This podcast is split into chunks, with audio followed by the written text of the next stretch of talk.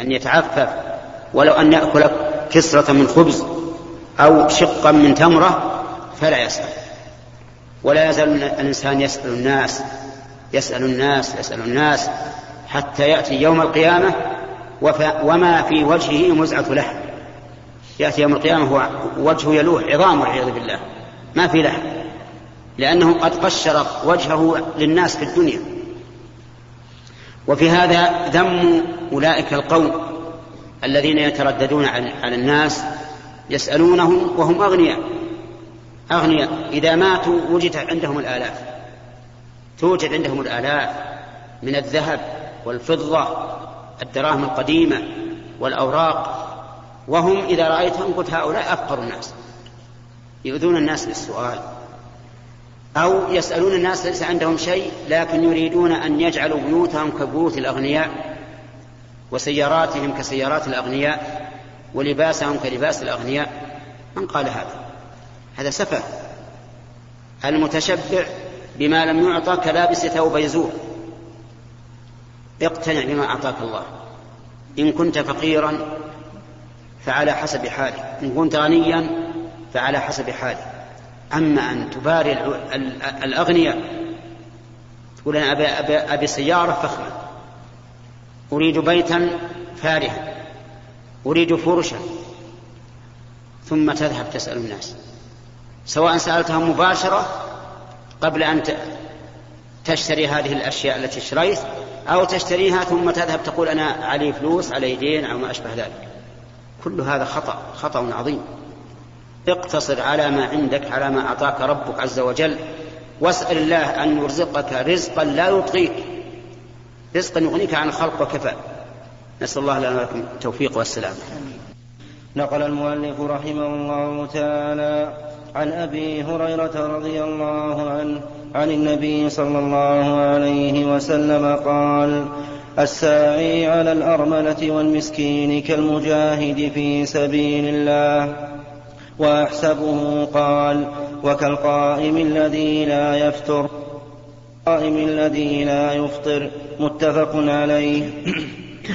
وعنه رضي الله عنه عن النبي صلى الله عليه وسلم قال: شر الطعام طعام الوليمة يمنعها من يأتيها ويدعى إليها من يأباها، ومن لم يجب الدعوة فقد عصى الله ورسوله.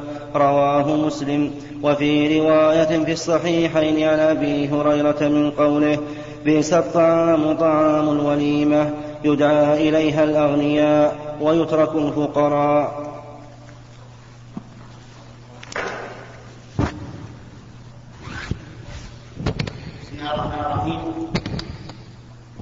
ذكر المؤلف رحمه الله في هذا الباب باب الرفق باليتامى والمستضعفين والفقراء ونحوهم قول رسول الله صلى الله عليه وسلم: الساعي على الأرملة والمساكين كالمجاهد في سبيل الله. وأحسبه قال: كالصائم لا يفطر والقائم لا يفطر. والساعي عليهم هو الذي يقوم بمصالحهم ومؤونتهم وما يلزمهم. والأرملة هم الذين لا عائل لهم سواء كانوا ذكورا أم إناثا. والمساكين هم الفقراء. ومن هذا قيام الإنسان على عائلته وسعيه عليهم، على العائلة الذين لا يكتسبون، فإن الساعي عليهم القائم بمؤونتهم ساعا على أرملة ومساكين، فيكون مستحقا لهذا الوعد أنه يكون كالمجاهد في سبيل الله، أو كالقائم لا يفطر، وكالصائم لا يفطر. وفي هذا دليل على جهل أولئك القوم الذين يذهبون يمينا وشمالا ويدعون عوائلهم في بيوتهم مع النساء ولا يكون لهم عائل، فيضيعون، يحتاجون إلى الإنفاق، يحتاجون إلى الرعاية وإلى غير ذلك، وهم تجدهم يذهبون يتجولون في القرى وربما في المدن أيضا بدون أن يكون هناك ضرورة، ولكن شيء في نفوسهم يظنون أن هذا أفضل من البقاء في أهليهم لتأديبهم وتربيتهم، وهذا ظن خطأ. فإن بقاءهم في أهلهم وتوجيه أولادهم وبناء من ذكور وإناث وزوجاتهم ومن يتعلق بهم أفضل من كونهم يخرجون يزعمون أنهم يرشدون الناس وهم يتركون عوائلهم الذين هم أحق من غيرهم بنصيحتهم وإرشادهم. ولهذا قال الله تعالى: وأنذر عشيرتك الأقربين، فبدأ بعشيرته الأقربين قبل كل أحد.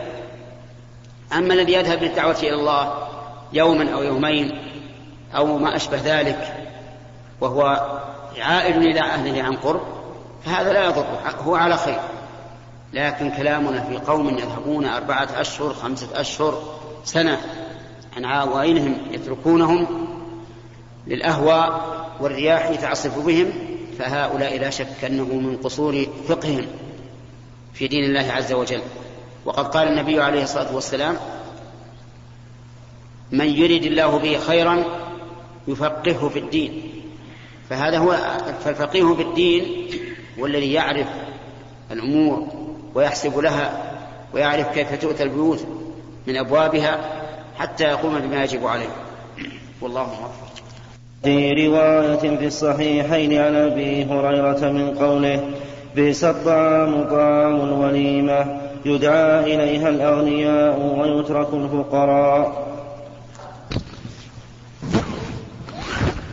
بسم الله الرحمن الرحيم. قال المؤلف رحمه الله تعالى فيما نقله عن أبي هريرة رضي الله عنه أن النبي صلى الله عليه وسلم قال: شر الطعام طعام الوليمة يدعى إليها من يأباها ويمنعها من يأتيها، ومن لم يجب فقد عصى الله ورسوله.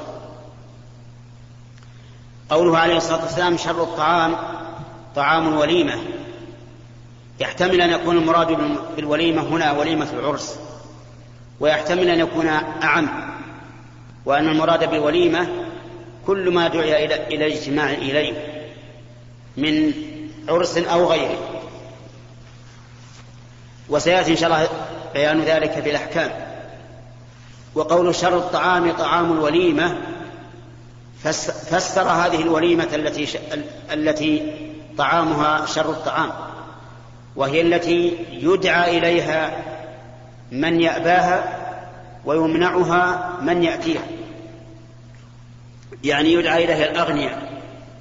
والغني لا يحرص على الحضور إذا دعي لأنه مستغن بماله، ويمنع منها الفقراء وهو الذي إذا دعي أجاب.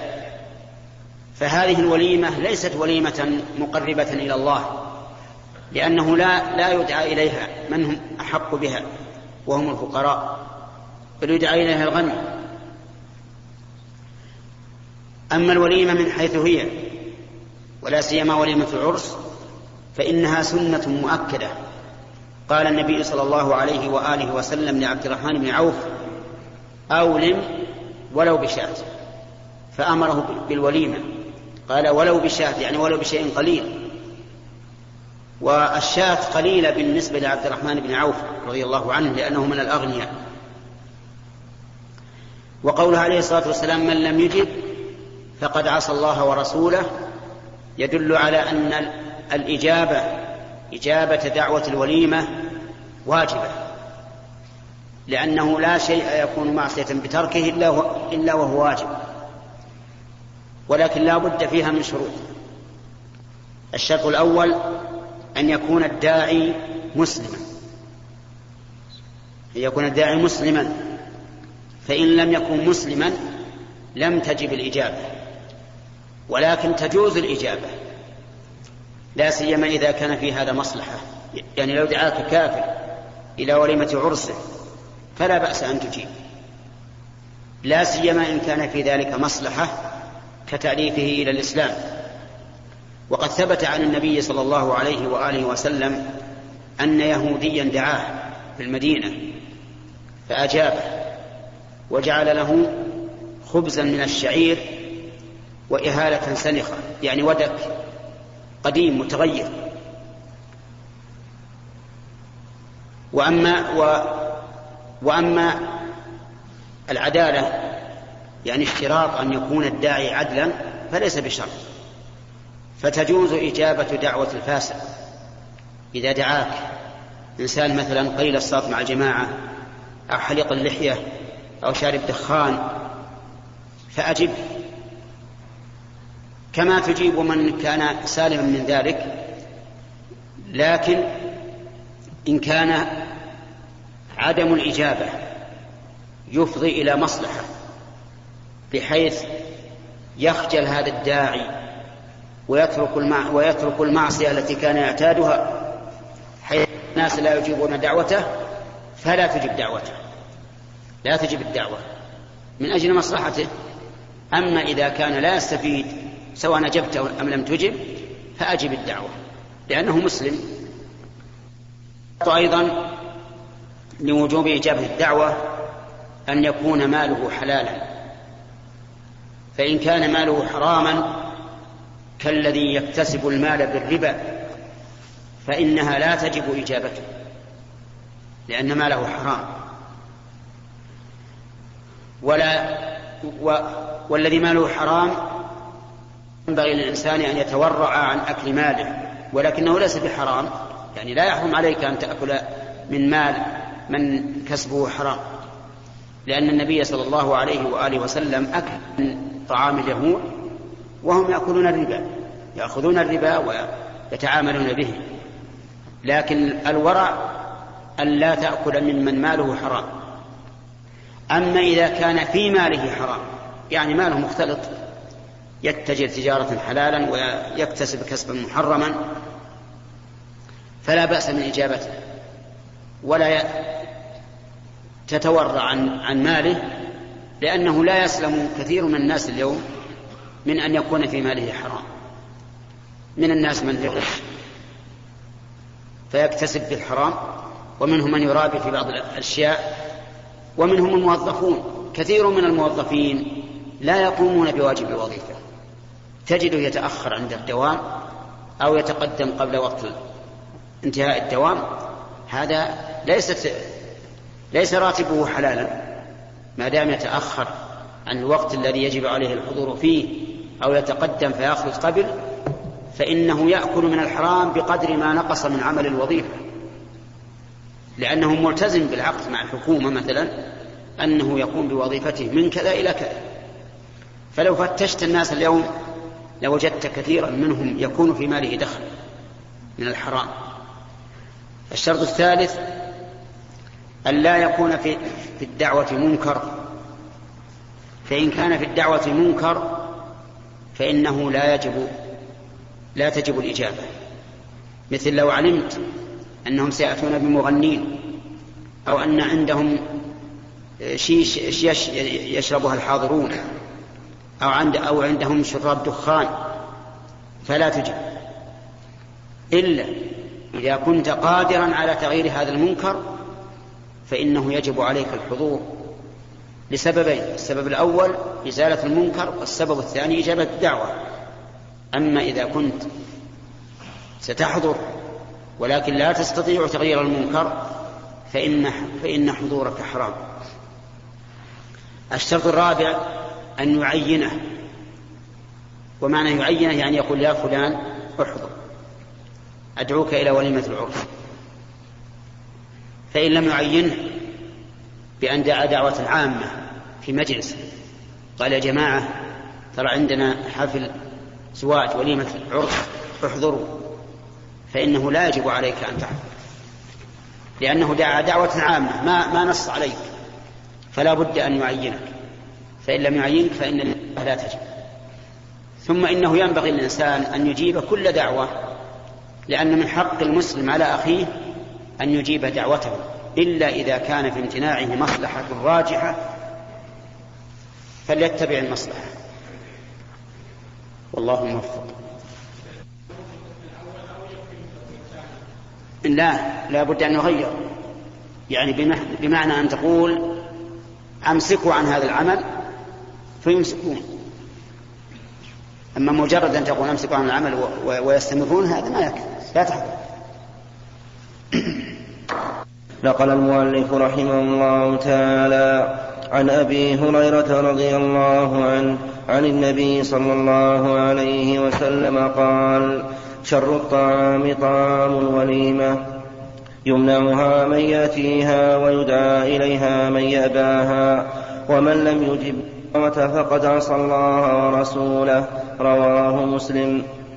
وفي رواية في الصحيحين عن أبي هريرة من قوله: الطعام طعام الوليمة يدعى إليها الأغنياء ويترك الفقراء. وعن أنس بن مالك رضي الله عنه عن النبي صلى الله عليه وسلم قال: من عال جاريتين حتى تبلغا جاء يوم القيامة أنا وهو كهاتين وضم أصابعه. رواه مسلم.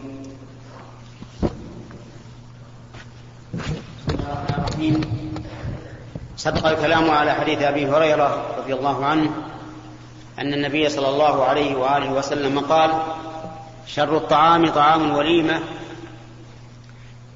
يدعى إليها من يأباها ويمنعها من يأتيها. وفسر أبو هريرة ذلك بقوله: يدعى إليها الأغنياء ويمنع منها الفقراء. وهذه وليمة العرس وكذلك غيره. ثم قال: ومن لم يجب فقد عصى الله ورسوله. وتقدم لنا شروط وجوب إجابة الدعوة وأنها خمسة. أما الحديث الآخر ففيه فضل عول الإنسان لل... للبنات، وذلك أن البنت قاصرة ضعيفة مهينة، والغالب أن أهلها لا يأبهون بها ولا يهتمون بها، فلذلك قال النبي صلى الله عليه وسلم: من عال جاريتين حتى تبلغا كنت أنا وهو في الجنة كهاتين. وقال بأصبعه السبابة والوسطى. المعنى أنه يكون رفيقا لرسول الله صلى الله عليه وآله في الجنة إذا عال الجاريتين، يعني الأنثيين من بنات أو أخوات أو غيرهما، فإنه يكون مع النبي صلى الله عليه وآله وسلم في الجنة.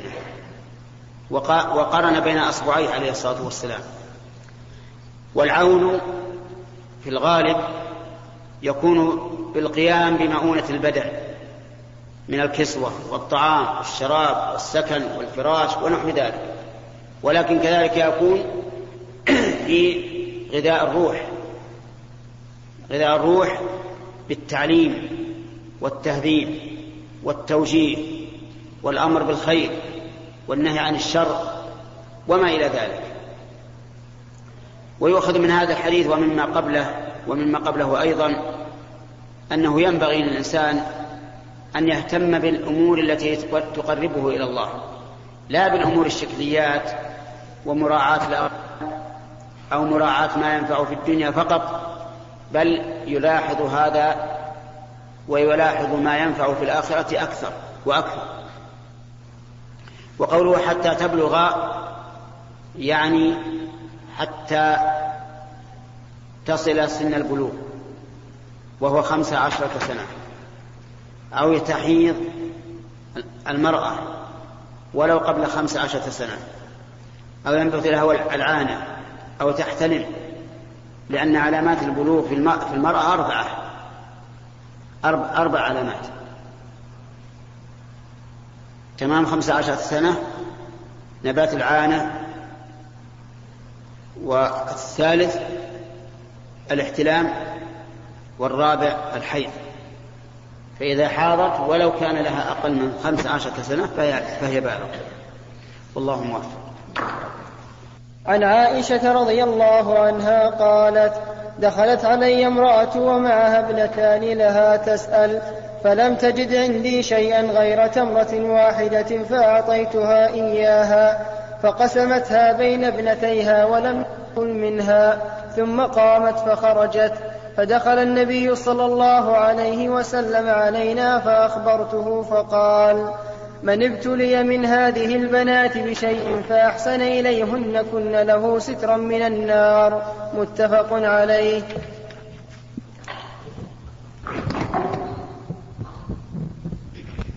بسم الله الرحمن الرحيم. نقل المؤلف رحمه الله تعالى عن عائشة رضي الله عنها قصة عجيبة غريبة.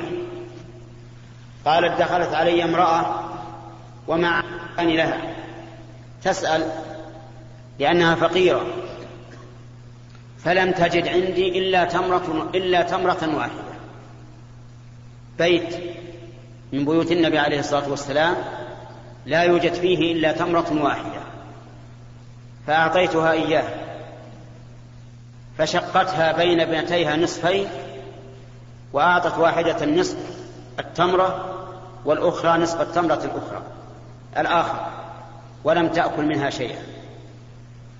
فدخل النبي صلى الله عليه وسلم على عائشة فأخبرته لأنها قصة عجيبة غريبة. فقال النبي صلى الله عليه وسلم: من ابتلي بشيء من هؤلاء البنات فأحسن إليهن كنا له سترا من النار. من ابتلي ليس المراد هنا بل والشر، لكن من قدر له، كما قال تعالى: ونبلوكم بالشر والخير فتنة، يعني من قدر له ابنتان فأحسن إليهن إليهما كنا له سترا من النار يوم القيامة، يعني أن, أن الله تعالى يحجبه عن النار بإحسانه إلى, إلى البنات، لأن البنت ضعيفة لا تستطيع التكسب، لأن الذي يكتسب رجل.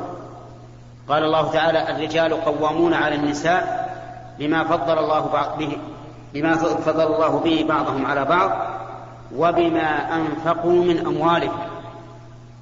فالذي ينفق على العائلة ويكتسب هو الرجل.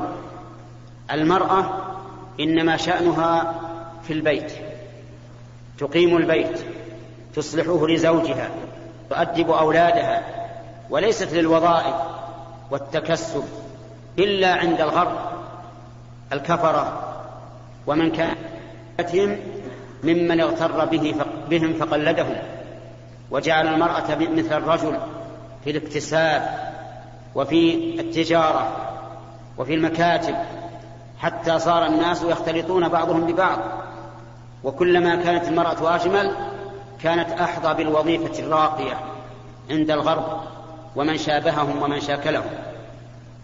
ونحن ولله الحمد في بلادنا هذه نسأل الله أن يديم علينا. قد منعت الحكومة حسب ما قرأنا من كتاباتها أن يتوظف النساء لا في القطاع العام ولا بالخاص، ونسأل الله أن يديم هذه النعمة إلا فيما يتعلق بالنساء مثل مدارس البنات وشبهها. لكن نسأل الله الثبات وأن يزيدها من فضله وأن يمنعها مما, كان علي مما كانت عليه الأمم اليوم من هذا الاختلاط الضار. في هذا الحديث من العبر: أولا، بيت من بيوت رسول الله صلى الله عليه وآله وسلم من أشرف بيوته، فيه أحب نسائه إليه، لا يوجد فيه إلا تمرة واحدة. ونحن الآن في بلدنا هذا يقدم للإنسان عند الأكل خمسة أصناف، أربعة أصناف شتى. لماذا فتحت علينا الدنيا وأغلقت عليهم؟ ألكوننا أحب إلى الله منه؟ لا والله، هم أحب إلى الله منه، ولكن فضل الله يؤتيه من يشاء. نحن مبتلين بهذه النعم، فصارت هذه النعم عند كثير من الناس اليوم صارت سببا للشر والفساد والأشر والبطر، حتى فسقوا والعياذ بالله. ويخشى علينا من عقوبة الله عز وجل بسبب أن كثيرا منا بطروا هذه النعمة وكفروها وجعلوها عونا على معاصي الله سبحانه وتعالى، نسأل الله السلامة. وفيه أيضا ما كان عليه الصحابة رضي الله عنهم من الإيثار، فإن عائشة ليس عندها إلا تمرة، ومع ذلك آثرت بها هذه المسكينة. ونحن الآن عندنا أموال كثيرة ويأتي السائل ونرده، لكن بلانا في الحقيقة من رد السائل أن كثيرا من السؤال كاذبون، يسأل وهو أغنى من المسؤول. كم من إنسان سأل ويسأل الناس ويلحق في المسألة، فإذا مات وجدت عنده الدراهم، دراهم الفضة والذهب الأحمر والأوراق الكثيرة من النقود. هذا هو الذي يجعل الإنسان لا يتشجع على إعطاء كل سائل من أجل الكذب والخداع، يظهرون بمظهر العجزة، بمظهر المعتوهين، بمظهر الفقراء وهم كاذبون. وفي هذا أيضا من العبر أن الصحابة رضي الله عنهم يوجد فيهم الفقير كما يوجد فيهم الغني. قال الله تعالى: أهم يقسمون رحمة ربك نحن قسمنا بينهم معيشتهم في الحياة الدنيا ورفعنا بعضهم فوق بعض درجات ليتخذ بعضهم بعضا سخريا ولولا هذا التفاوت ما اتخذ بعضنا بعضا سخريا. لو كنا على حد سواء، احتاج الإنسان مثلا لعمل لبناء، جاء إلى إلى آخر قال ربي اكتبني عند البيت، قال ما أبي أنا مثلك أنا غني. أردنا أن يصنع لنا بابا، قال ما أصنع أنا غني مثلك. ولكن هذا التفاوت جعل الناس يخدم بعضهم بعضا، الناس للناس من بدو وحاضرة بعض لبعض وإن لم يشعروا خدم. حتى التاجر يخدم الفقير، التاجر الغني المليارات عنده يخدم الفقير. كيف؟ يورد التجارة، يورد الأطعمة والأشربة والأكسية ومواد البناء وغيرها، يجلبها للفقير ينتفع بها. كل الناس بعضهم لبعض يخدم بعضهم بعضا، حكمة من الله عز وجل. وفي هذا في هذا الحديث أيضا دليل على فضل من أحسن إلى البنات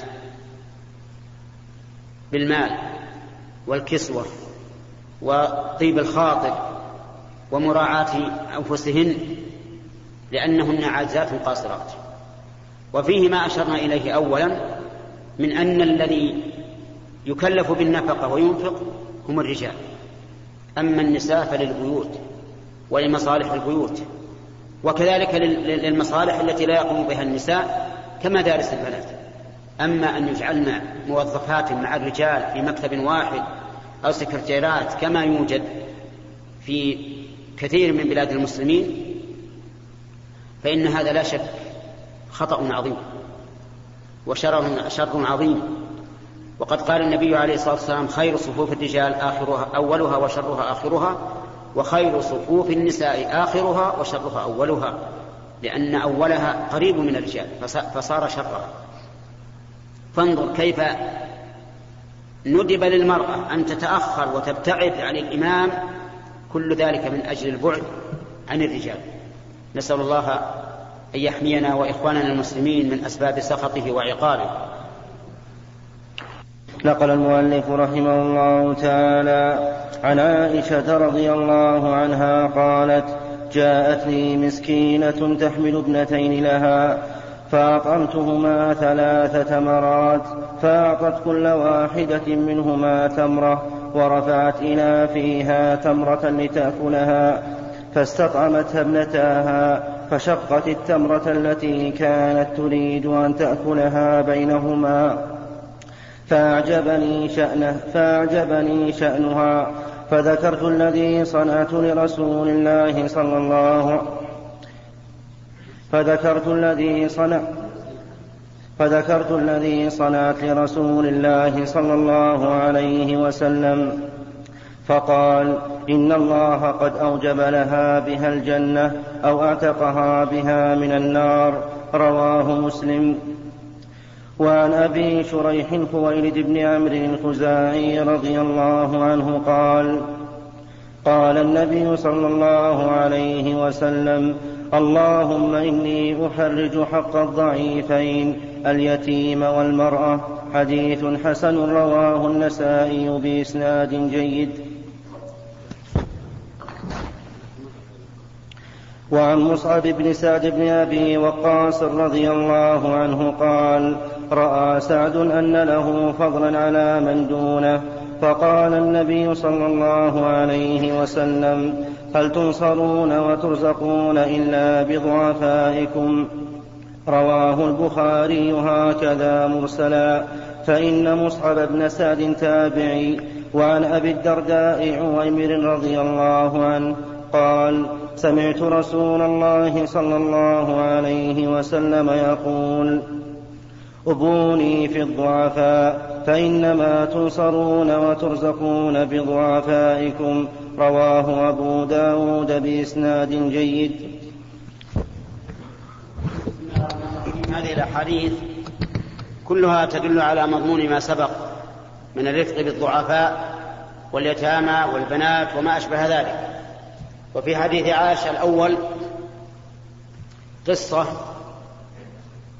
كحديثها السابق الذي مضى في درس أمس، لكن الذي مضى في درس أمس أنها أعطتها عائشة رضي الله عنها تمرة واحدة فشقتها بين ابنتيها، أما هذا فأعطتها ثلاث تمرات، فأعطت إحدى البنتين واحدة والثانية تمرة أخرى، ثم رفعت الثالثة إلى فيها لتأكلها فاستطعمتاها، يعني أن البنتين نظرتا إلى التمرة التي رفعتها الأم فلم تطعمها الأم، شقتها بينهما نصفين فأكلت كل بنت تمرة ونصفا والأم لم تأكل شيئا، فذكرت ذلك للرسول صلى الله عليه وسلم وأخبرته بما صنعت المرأة، فقال: إن الله أوجب لها بهما الجنة. يا الله من فضلك، يعني لأنها لما رأت رحمتهما هذه الرحمة العظيمة أوجب الله لها بذلك الجنة، فدل ذلك على أن مراطفة الصبيان والرحمة بهم من أسباب دخول الجنة والنجاة من النار، نسأل الله أن يكتب لنا ولكم ذلك. وفي الأحاديث التي بعده ما يدل على أن الضعفاء سبب للنصر وسبب للرزق إذا حنى عليهم, عليهم الإنسان وعطف بهم وآتاهم مما آتاه الله عز وجل كان ذلك سببا للنصر على الأعداء وكان سببا, سببا للرزق، لأن الله تعالى إذا أنفق الإنسان لربه نفقه فإن الله تعالى يخلفها عليه. قال الله تعالى: وما أنفقتم من شيء فهو يخلفه، أي يأتي بخلفه وبدله وهو خير الرازقين. والله موفق. لا حول ولا قوة إلا بالله. اللهم لا مانع لما أعطيت ولا مانع ولا ينفع ذاك. بسم الله الرحمن الرحيم. الحمد لله رب العالمين، والصلاة والسلام على نبينا محمد وعلى آله وصحبه أجمعين. قال المؤلف رحمه الله تعالى: باب الوصية بالنساء. قال الله تعالى: وعاشروهن بالمعروف. وقال تعالى: ولن تستطيعوا أن تعدلوا بين النساء ولو حرصتم فلا تميلوا كل الميل فتذروها كالمعلقة وإن تصلحوا وتتقوا فإن الله كان غفورا رحيما. قال المؤلف رحمه الله تعالى: باب الوصية بالنساء، يعني الوصية على أن يرفق بهن الإنسان وأن يتقي الله تعالى فيهن، لأنهن قاصرات يحتاجن إلى من يجبرهن ويكملهن، كما قال الله تعالى: الرجال قوامون على النساء بما فضل الله بعضهم على بعض. ثم استدل المؤلف بقول الله تعالى: وعاشروهن بالمعروف، يعني عاشروا النساء بالمعروف. والمعاشرة معناها المصاحبة والمعاملة، أن يعاملها الإنسان بالمعروف ويصاحبها كذلك. والمعروف ما عرفه الشرع وأقره واضطرد به العرف، والعبرة بما أقره الشرع، فإذا أقر الشرع شيئا فهو المعروف، وإذا أنكر شيئا فهو المنكر ولو عرفه الناس. وقال تعالى: ولن تستطيعوا أن تعدلوا بين النساء ولو حرصتم، وهذا الخطاب لمن كان عنده زوجتان فأكثر. يبين الله عز وجل أن الإنسان لا يستطيع أن يعدل بين النساء ولو حرص، لأنه لأن هناك أشياء تكون بغير اختيار الإنسان كالمودة والميل وما أشبه ذلك مما يكون في القلب. أما ما يكون بالبدن فإنه يمكن العدل فيه كالعدل في النفقة والعدل في المعاملة، بأن يقسم لهذه ليلتها وهذه ليلتها والكسوة وغير ذلك، هذا ممكن. لكن ما في القلب لا يمكن أن يعدل الإنسان فيه لأنه بغير اختياره، ولهذا قال تعالى فلا تميلوا كل الميل فتذروها، تذر المرأة التي ملتم عنها كالمعلقة كالمعلقة بين السماء والأرض ليس لها قرار، لأن المرأة إذا رأت أن زوجها مال مع ضرتها تعبت تعبا عظيما واشتغل قلبها فصارت كالمعلقة بين السماء والأرض ليس لها قرار. ثم قال وإن تصلحوا وتتقوا فإن الله كان غفورا رحيما، يعني إن تسلكوا سبيل الإصلاح وتقوى الله عز وجل فإن الله كان غفورا رحيما، يعني يغفر لكم ما لا تستطيعونه ولكنه يؤاخذكم بما تستطيعون.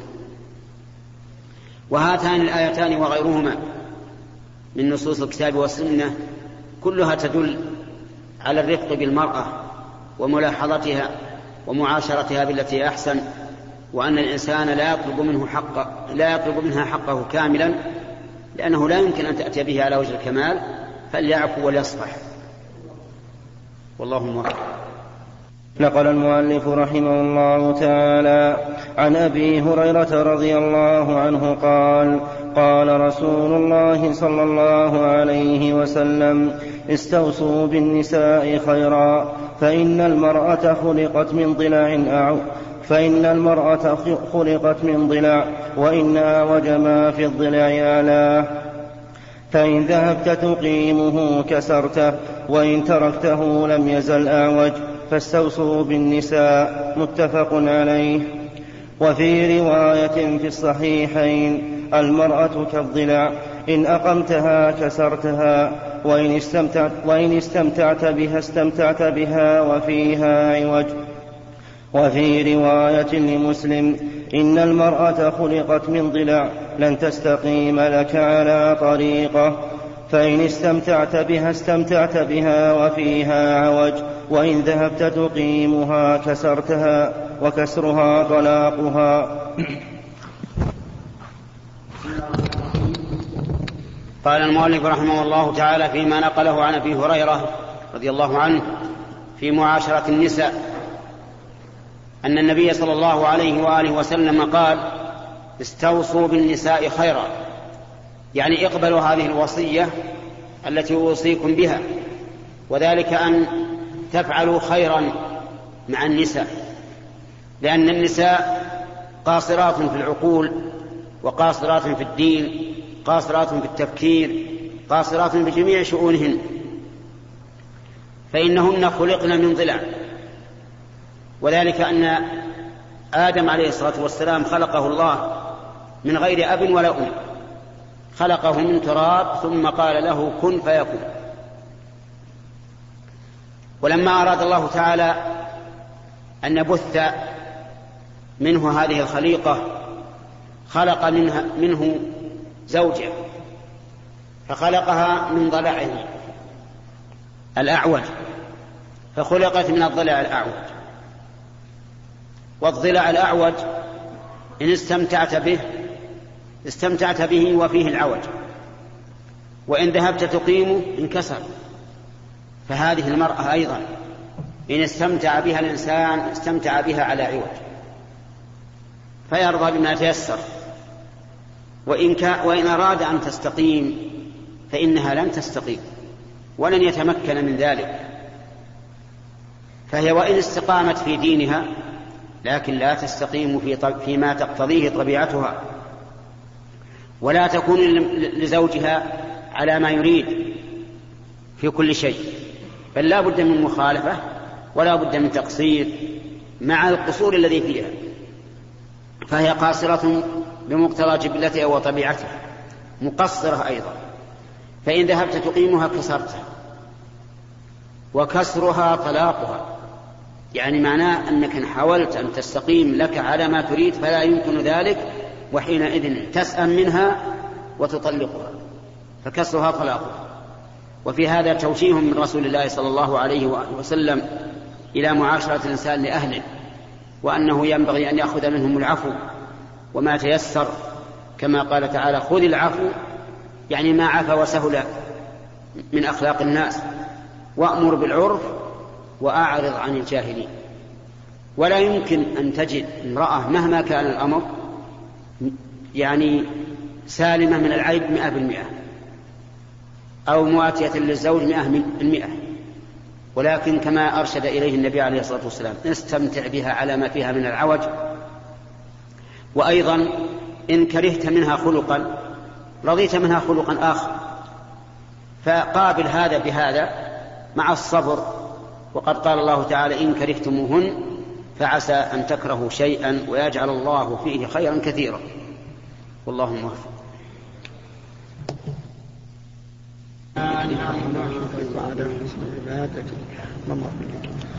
بسم الله الرحمن الرحيم، الحمد لله رب العالمين، والصلاة والسلام على نبينا محمد وعلى آله وصحبه أجمعين.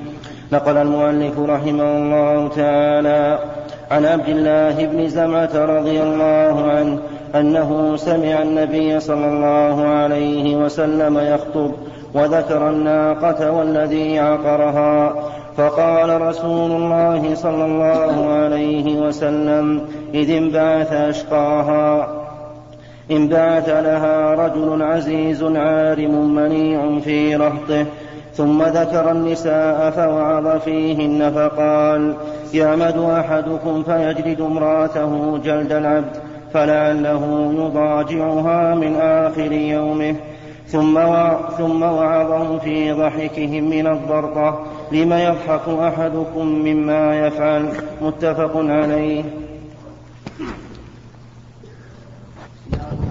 قال المؤلف رحمه الله تعالى فيما نقله عن عبد الله بن زمعة رضي الله عنه أنه سمع النبي صلى الله عليه وسلم يخطب على ناقته، وكان عليه الصلاة والسلام خطبه على نوعين: نوع راتب ونوع عارض. فالخطب الراتبة كخطب يوم الجمعة وخطب العيدين والاستسقاء والكسوف وما أشبه ذلك، والخطب العارضة هي التي يكون لها سبب، فيقوم النبي صلى الله عليه وآله وسلم فيخطب الناس ويعظهم ويبين لهم، وأحيانا يخطب على المنبر، وأحيانا يخطب قائما على الأرض، وأحيانا يخطب على ناقته، وأحيانا يخطب معتمدا على بعض أصحابه حسب ما تقتضيه الحال في وقتها، لأن الرسول عليه الصلاة والسلام من هديه أنه لا يتكلف، فلا يطلب المعدوم ولا يرد الموجود إذا لم يكن في ذلك تقصير في الشرع أو تجاوز فيه. فكان, عليه فكان يخطب سمعه عبد الله بن زمعة، من جملة ما خطب أنه قال: على ما يجلد أحدكم امرأته جلد العبد،